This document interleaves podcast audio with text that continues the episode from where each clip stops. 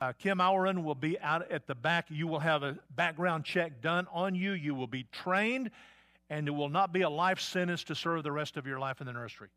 We'll ask you to serve four weeks out of the next four months. So once a month, try it on for size. And if you would do that, please see Kim out at the back after the service. This passage in Matthew is part of the Sermon on the Mount. And John Stott, in his commentary on the Sermon on the Mount, says this The Sermon on the Mount has a unique fascination. It seems to present the quintessence of the teaching of Jesus. It makes goodness attractive. It shames our shabby performance. It engenders dreams of a better world. Are you dreaming of a better world? You're dreaming of a better church? I am. 9 11 was, 11 was hard on our country, and those of us who are alive will never. How many of you were alive when 9 11 took place? You will never forget where you were, what you were doing when you either saw it or heard about those planes flying into the into the towers or the Pentagon or in a field um, in Pennsylvania. Last two years have been hard. Those of us who have lived through COVID will never forget life before COVID and after COVID. It's been a hard two years. It's been a hard two years for our church here, and it's been a good two years. You say, How in the world can you say that? Well, everything that happens to Christians passes through the fingers of God, our sovereign God. God never looks down and says, What in the world are they doing down there? And it's good because the Bible says trials and difficulties refine us. They make us focused. They, they prepare us for the future. They drive us to our knees back to the Lord. And they force us to take a real good look, a hard look at ourselves, who we are, and what we're doing. How many of you are pilots? May I see your hands? You're a pilot? Pilots know it's hard to do maintenance on an airplane in flight. So God sometimes grounds us because He has some things He wants to do in our life, gives us a chance to think about who we are and what we're doing. A couple of weeks ago, I talked about my, mentioned my, my friend Jeff, who was in a car wreck. And when I got to the hospital, he, was, he had amnesia. I walked in and he looked at me and I said, Jeff, I'm your friend Sam. Uh, we meet for breakfast every week. You're the treasurer in our church, and you've helped me finish my, my doctoral work. And I, I just heard about the accident. And he looked at me and he said, You say you're my friend. He pointed to Diane at his side. They, they tell me she's my wife. He took out a business card and said, They tell me this is where I work.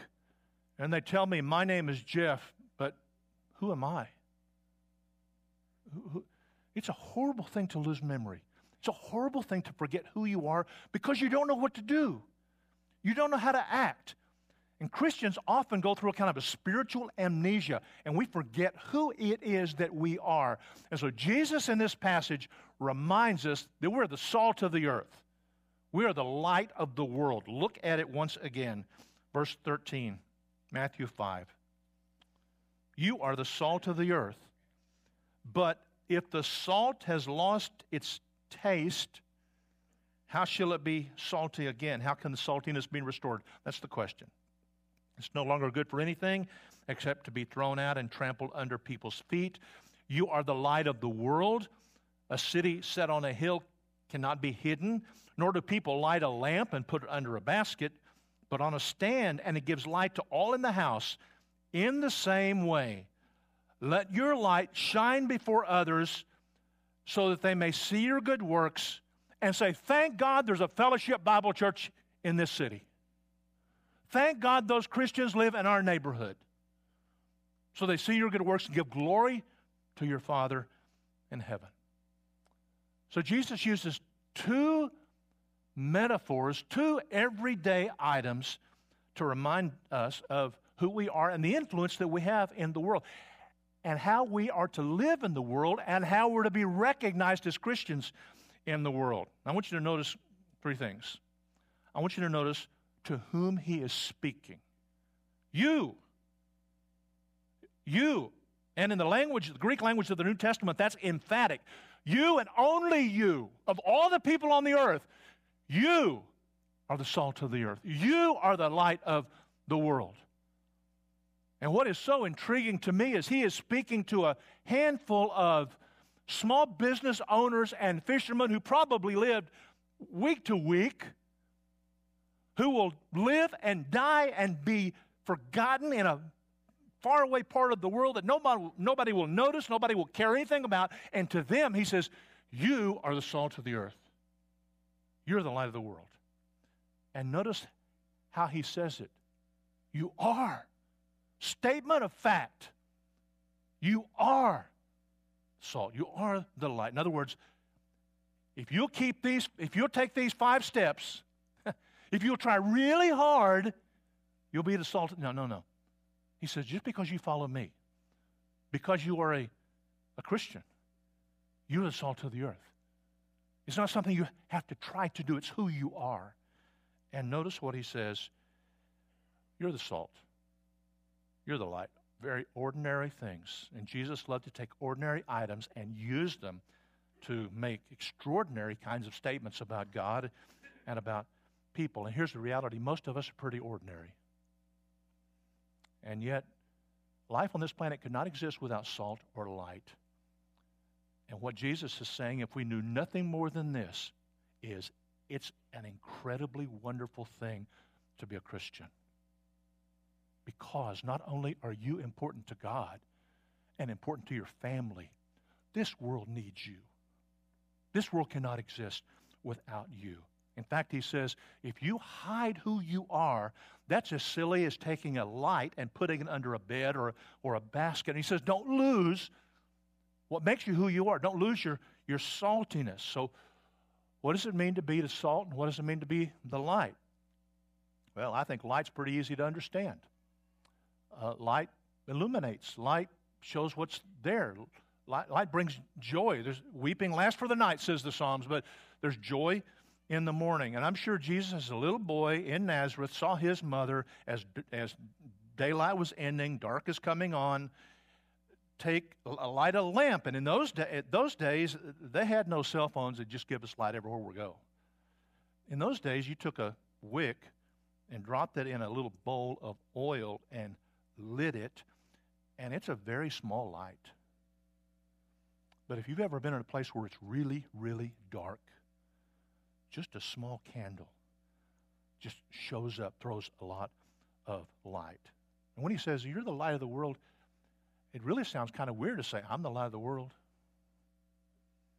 I want you to turn to people on your right and left and say, I am the light of the world.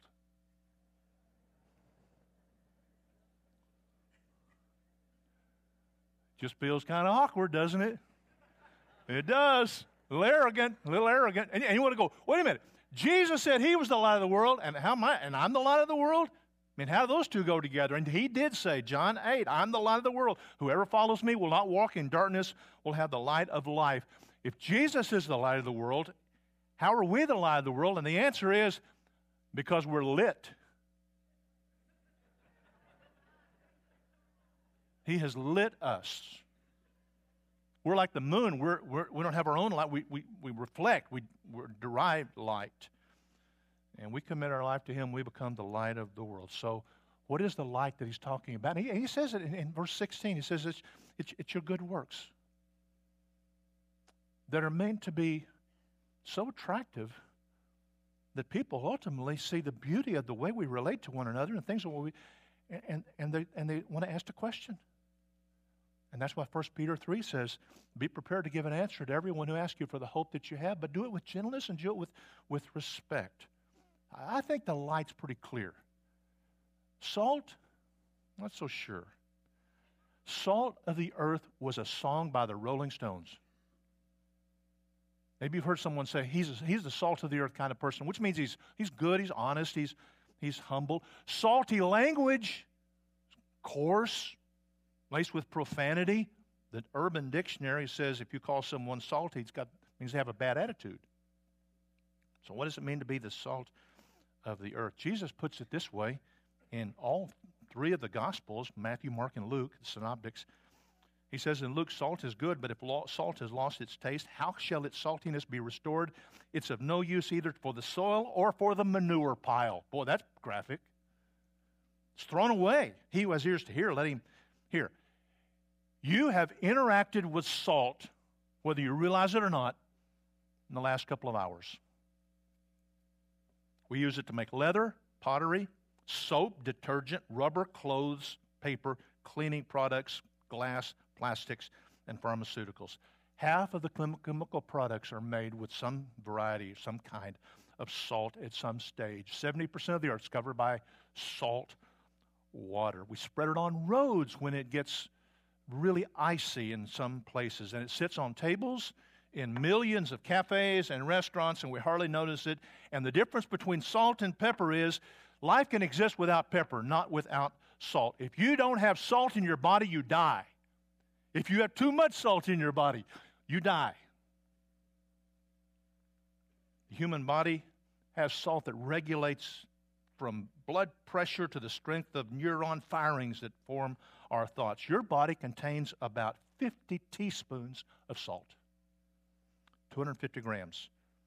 We lose it when we sweat, we lose it when we cry in tears. Do you ever follow an animal trail in the woods?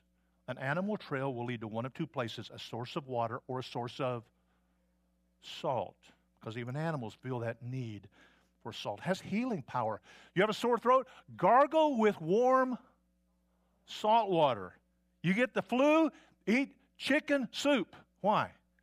Well, in, in, in addition to all those healthy ingredients, there's a healing thing in salt that's in the soup. It's hard to overemphasize how valuable salt was in the days of Jesus. Roman soldiers were paid with a bag of salt that was called the salarium. Spanish took it and called it salario. We get the word salary from it. And a bad Roman soldier was said to be not worth his salt. And when you look in the Bible, you find salt everywhere. Early in Israel's history, Moses explained how Israel was to offer uh, sacrifices. Listen to Leviticus 2:13.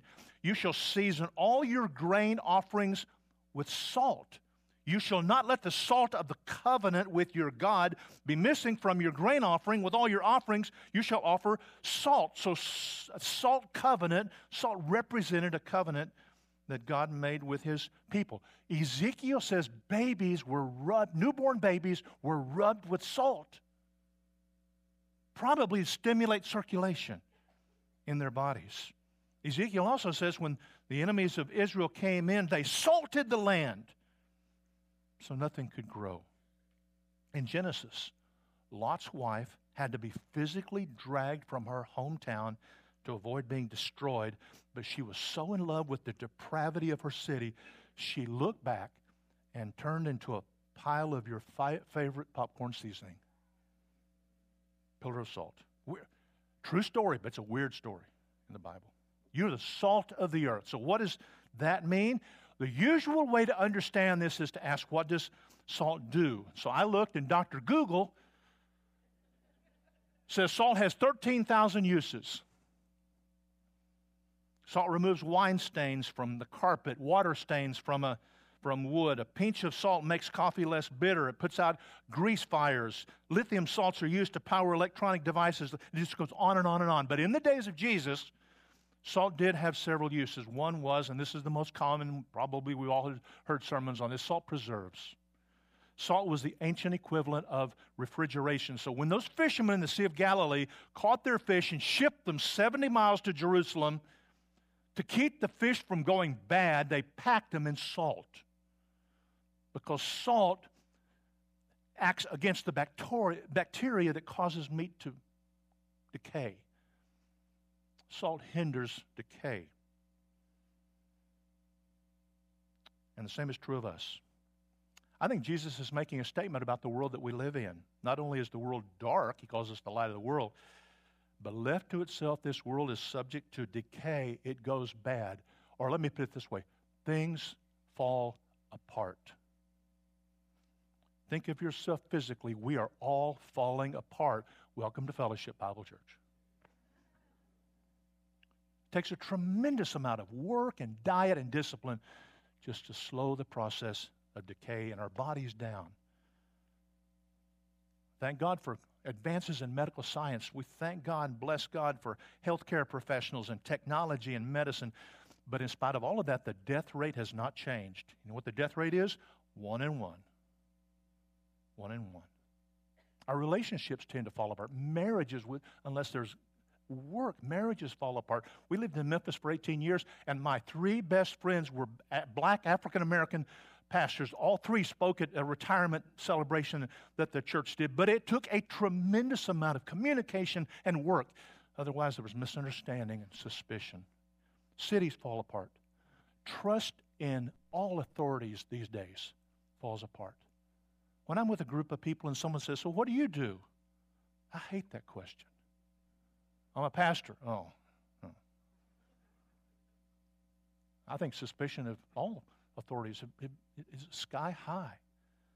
Divorce, crime, racism, war, labor management problems, abuse, corruption in politics, corruption in business. The universe itself is running down. Second law of thermodynamics things left to themselves go to pieces. You read Romans 1, and it's the human history that, that's listed there is like a slinky going downstairs. It just gets worse and worse.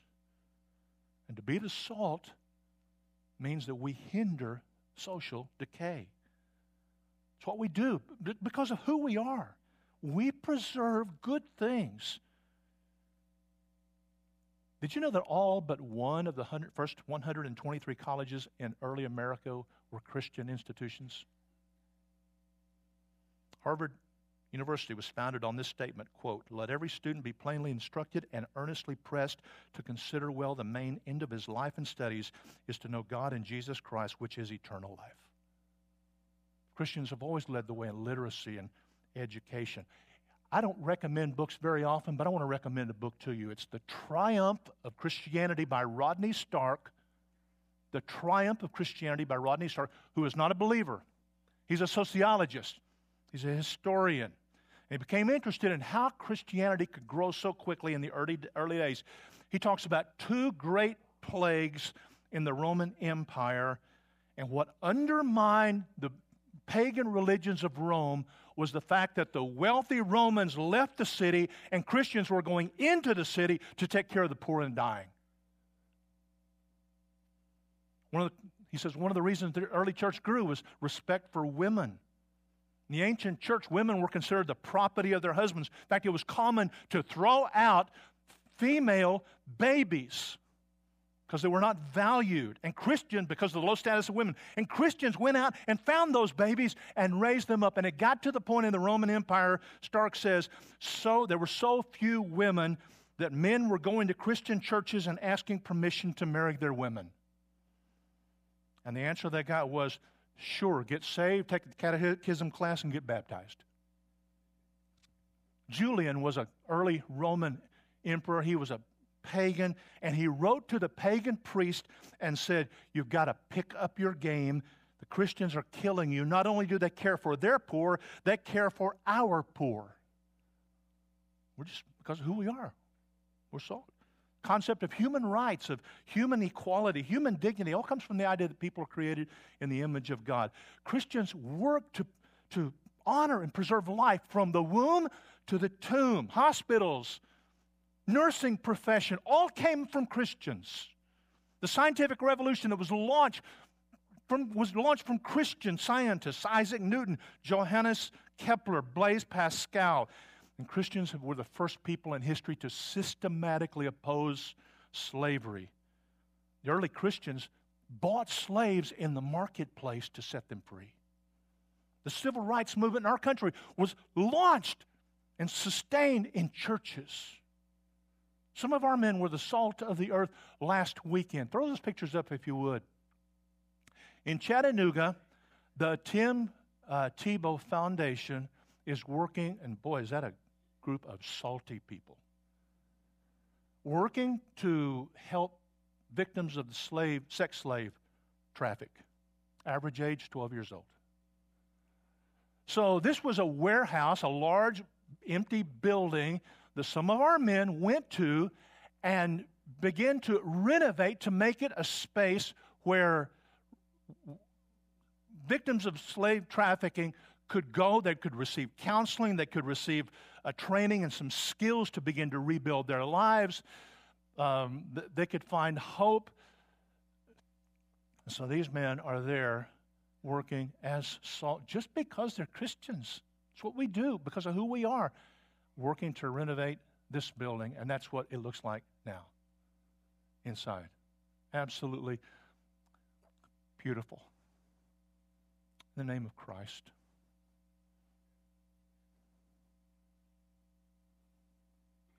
Salt preserves, salt flavors. It's the original seasoning, brings out the flavor of food. Listen to Job 6, 6, and 7. Is tasteless food eaten without salt? Or is there flavor in the white of an egg? I refuse to touch it. Such food makes me ill.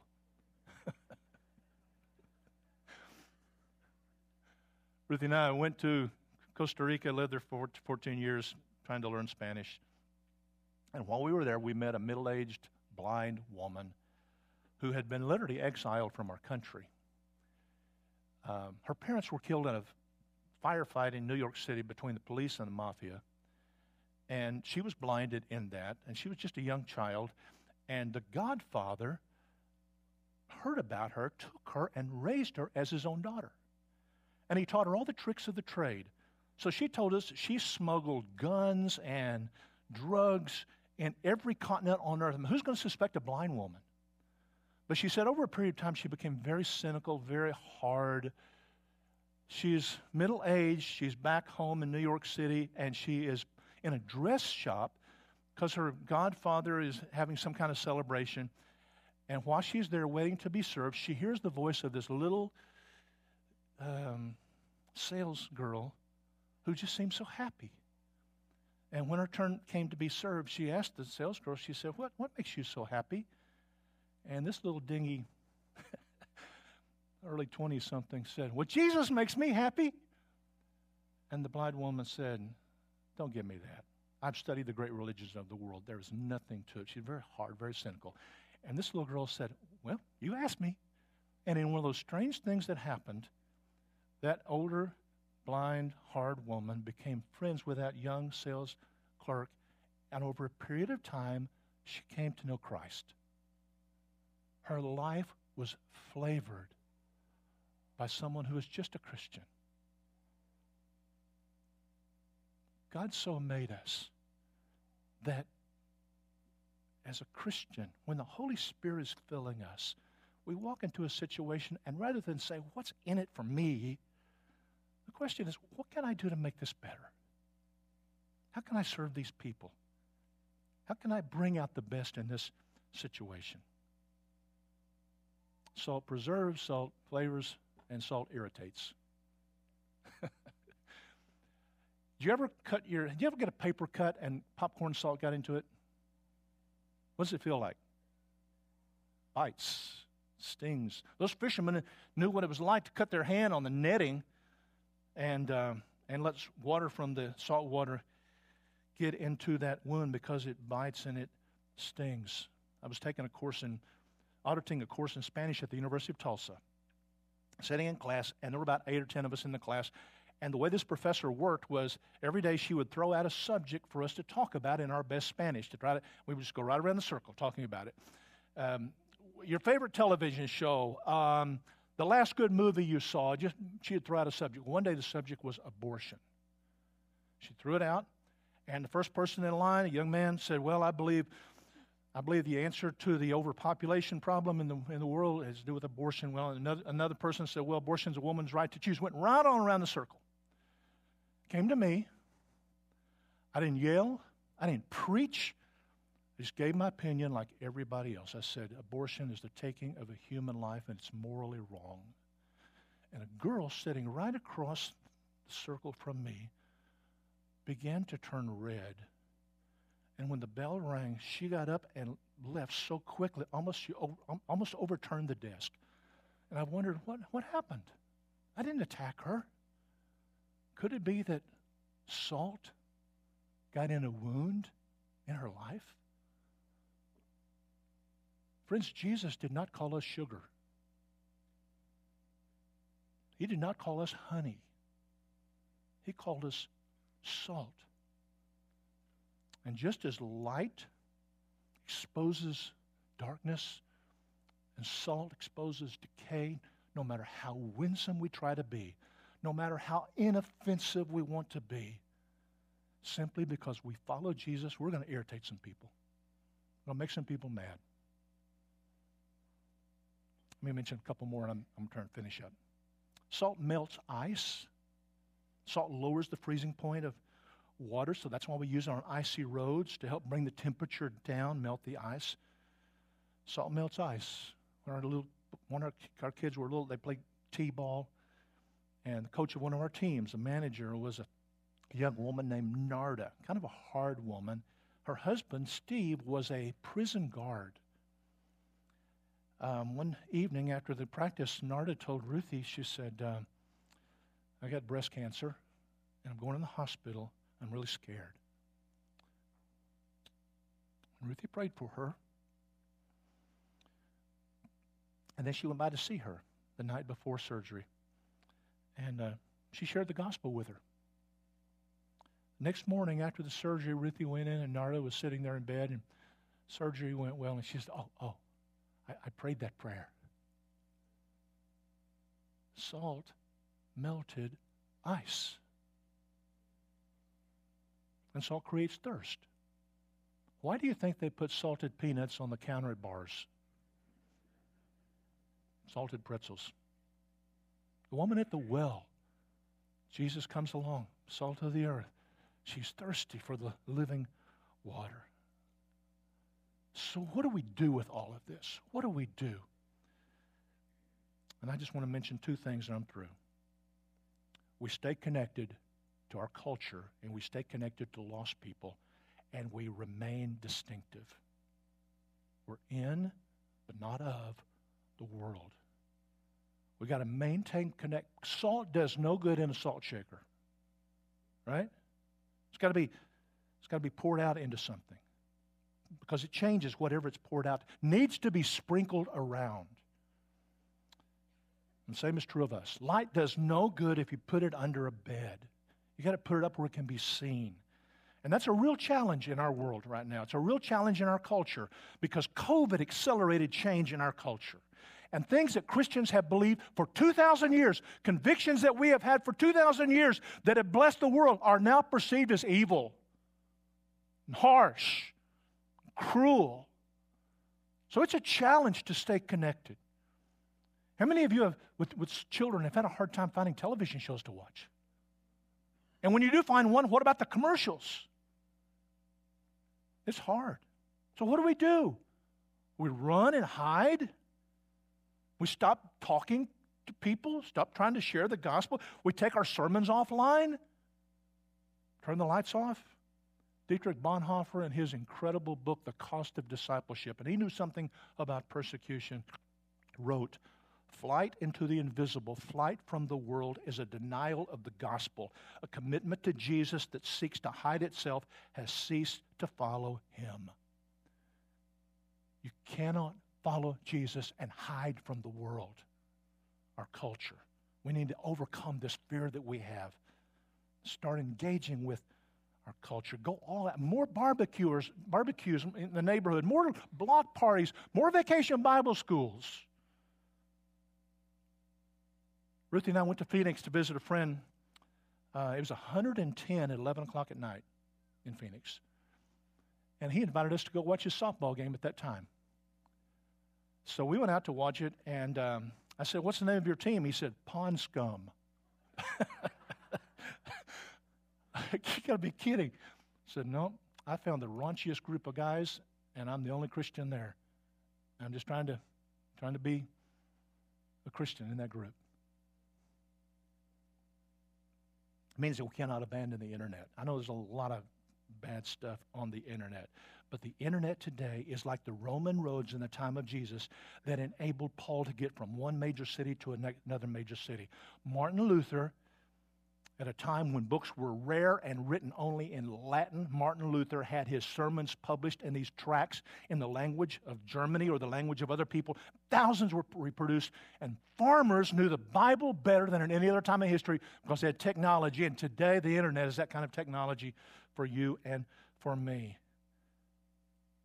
And with all of our its faults, it's a powerful tool for the gospel. Quick story, just kind of tell you our, our, son Joey over in Barcelona had, had a, um, a friend, a, a middle aged woman who loved to get on, who did these, she was Pakistani and would did these, she did these YouTube videos in Urdu, then went out all over Pakistan.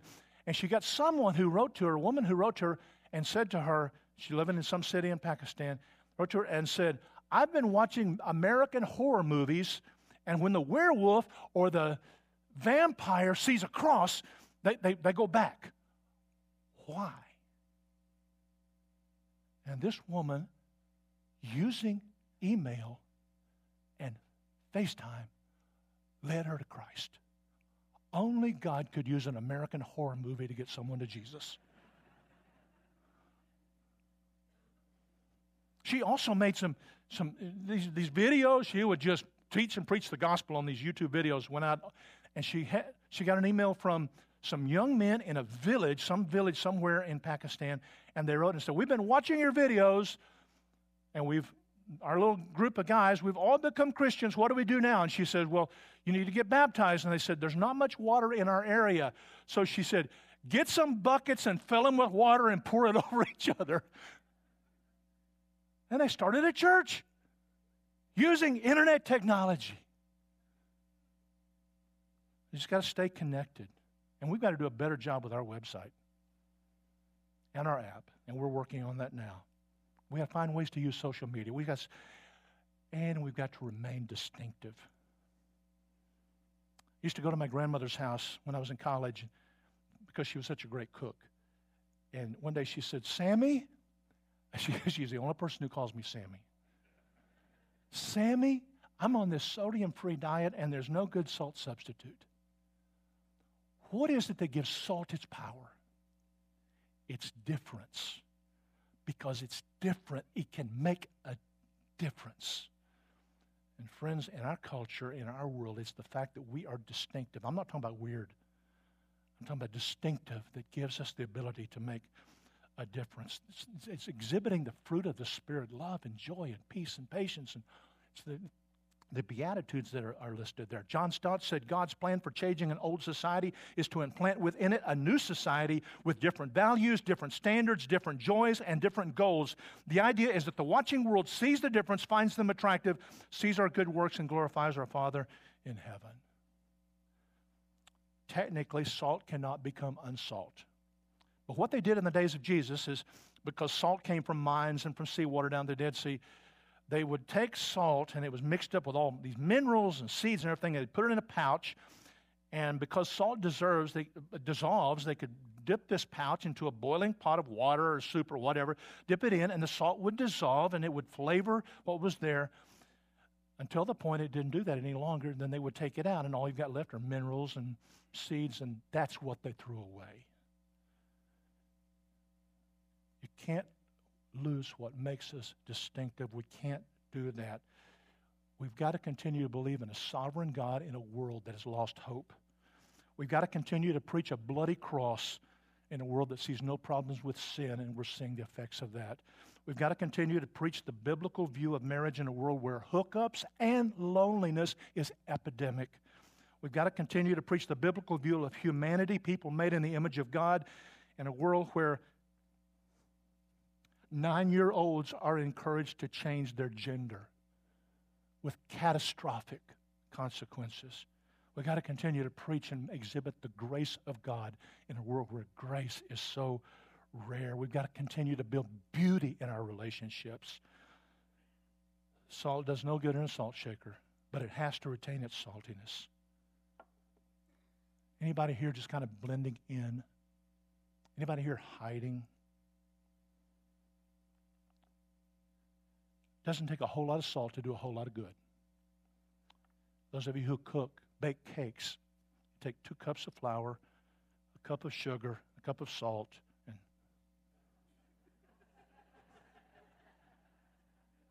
how much salt does it take? Just a pinch. It doesn't take a lot of salt to do a whole lot of good. If you're going to be the light of the world, you have to be lit. You're going to be the salt of the earth, you got to have that which makes you distinctive, and that's the Lord Jesus Christ because of his death and resurrection. I just wonder, I just wonder if you have come to him. You say, How would I know you've had an aha moment? You've had an aha moment when you realized how selfish I am, how need to control I, I am, how proud I am, and you've seen the beauty of Jesus, who he is and what he's done. Anybody having an aha moment right now? Would you bow in prayer with me, please? Worship team, if you would come on up.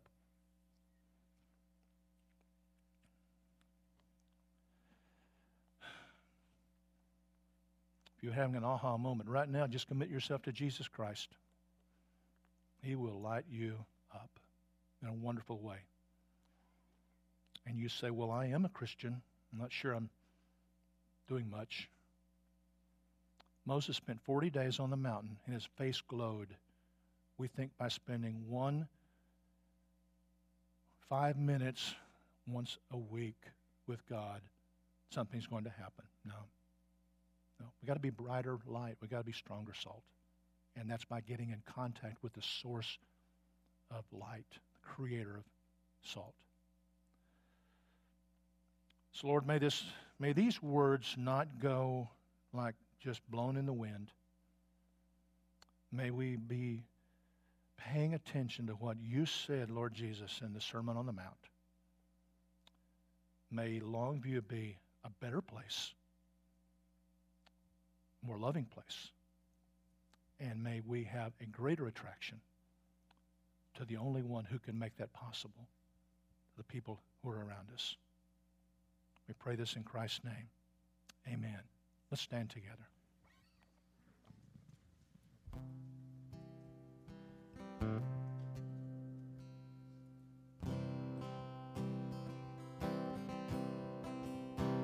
Oh, church, arise and put your armor on. Hear the call of Christ our captain. For now the weak can say that they are strong in the strength that God has given. With shield of faith and belt of truth, we'll stand against the devil's lies. An army bold, whose battle cry is love, reaching out to those in darkness. Call to war, to love the captive soul but to rage against the captor. And with the sword makes the wounded whole, we will fight with faith and valor. When faced with trials on every side, we know the outcome is secure. And Christ will have the prize for which he died, an inheritance of nations See the cross where love and mercy meet as the Son of God is stricken. Can see his foes lie crushed beneath his feet, for the conqueror is risen. And as the stone is rolled away, and Christ emerges from the grave, his victory march continues till the day every eye and heart will see. Come with strength in every stride. Give grace for every hurdle. Then we will run with faith to win the prize of a servant good and faithful. As saints of old still line the way, we in triumphs of His grace. We hear the call and hunger for the day when with Christ we stand in glory. I'd like to invite our prayers forward. One way we want to continue our response is by partnering with other believers. Sometimes we need just a starting point. We have folks that are coming forward now that are here to pray for you, here to serve you in that way. If you're like, I know I need to be salty, I don't know what that looks like, start with prayer. Come forward. Let us love you that way and serve you that